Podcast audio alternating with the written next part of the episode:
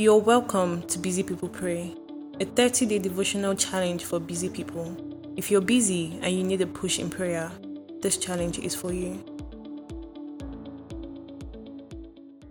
Hey guys, welcome to today's the audio devotional. And my name is Joyce, your favorite prayer companion, and I'm so excited to be doing this with you. Today's topic is a continuation of Saturday's teaching, Leading 6U and we're going to be continuing from there, establishing some things that were spoken of yesterday. First, which is God is always speaking, He wants to speak to you, and that changes everything, doesn't it? God doesn't need me to convince Him to speak to me. He wants to speak to me more than I want to hear it. So we take it a step further today. God is not selective. No doubt some persons may hear God a lot more than others do. There's no debating on that. But assuming that the reason for this is because God prefers talking to some people more than others is like assuming that television stations talk to more talk more to some other people than others.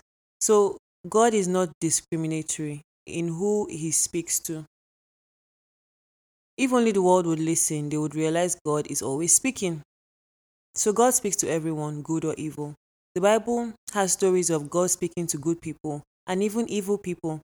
We're familiar with the stories of the patriarchs and prophets who heard from God and were called by God. But we tend to quickly forget about evil people when God spoke to them as well.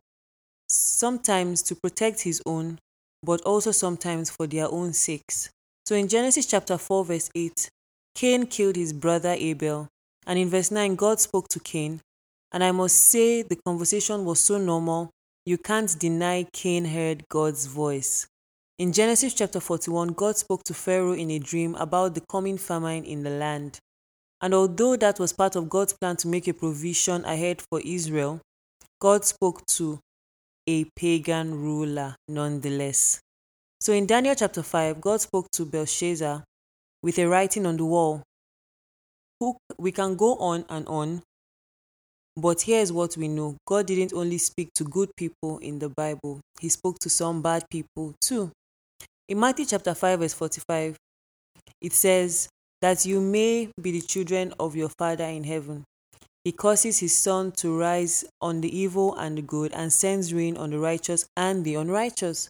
So God causes the sun to rise on the good and the evil. God isn't partial with His gifts.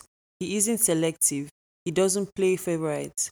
We all have access to everything He has provided. It's left to us to take it or not. So, of what benefit is this for us today?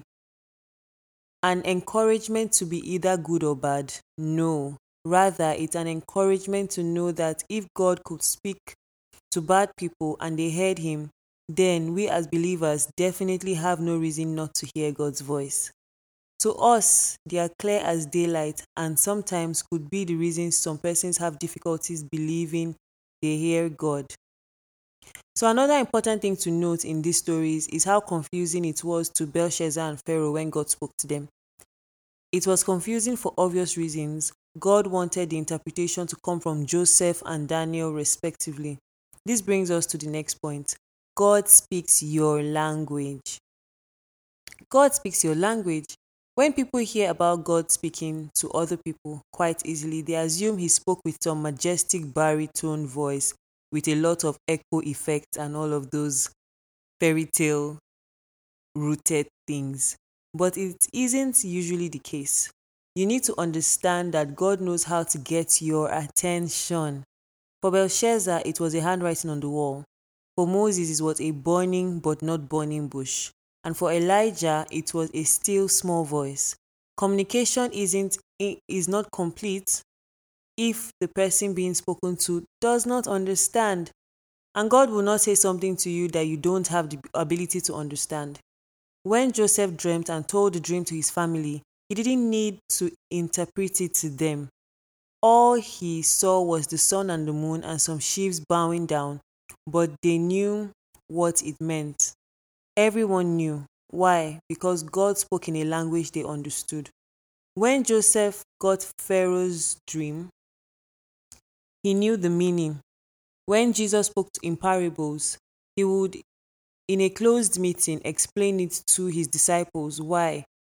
Daniel's dreams were explained to him by an angel.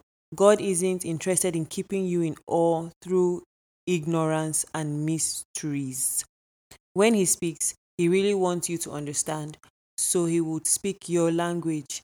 Sometimes He sounds so familiar you would think it was you thinking it, but if you're sincere enough to consider it, you would know you were not really thinking about it, but it just came to you. Call it an epiphany. But more often than not, it's God, it's God talking to you. Jesus said this My sheep hear my voice, and I know them and they follow me.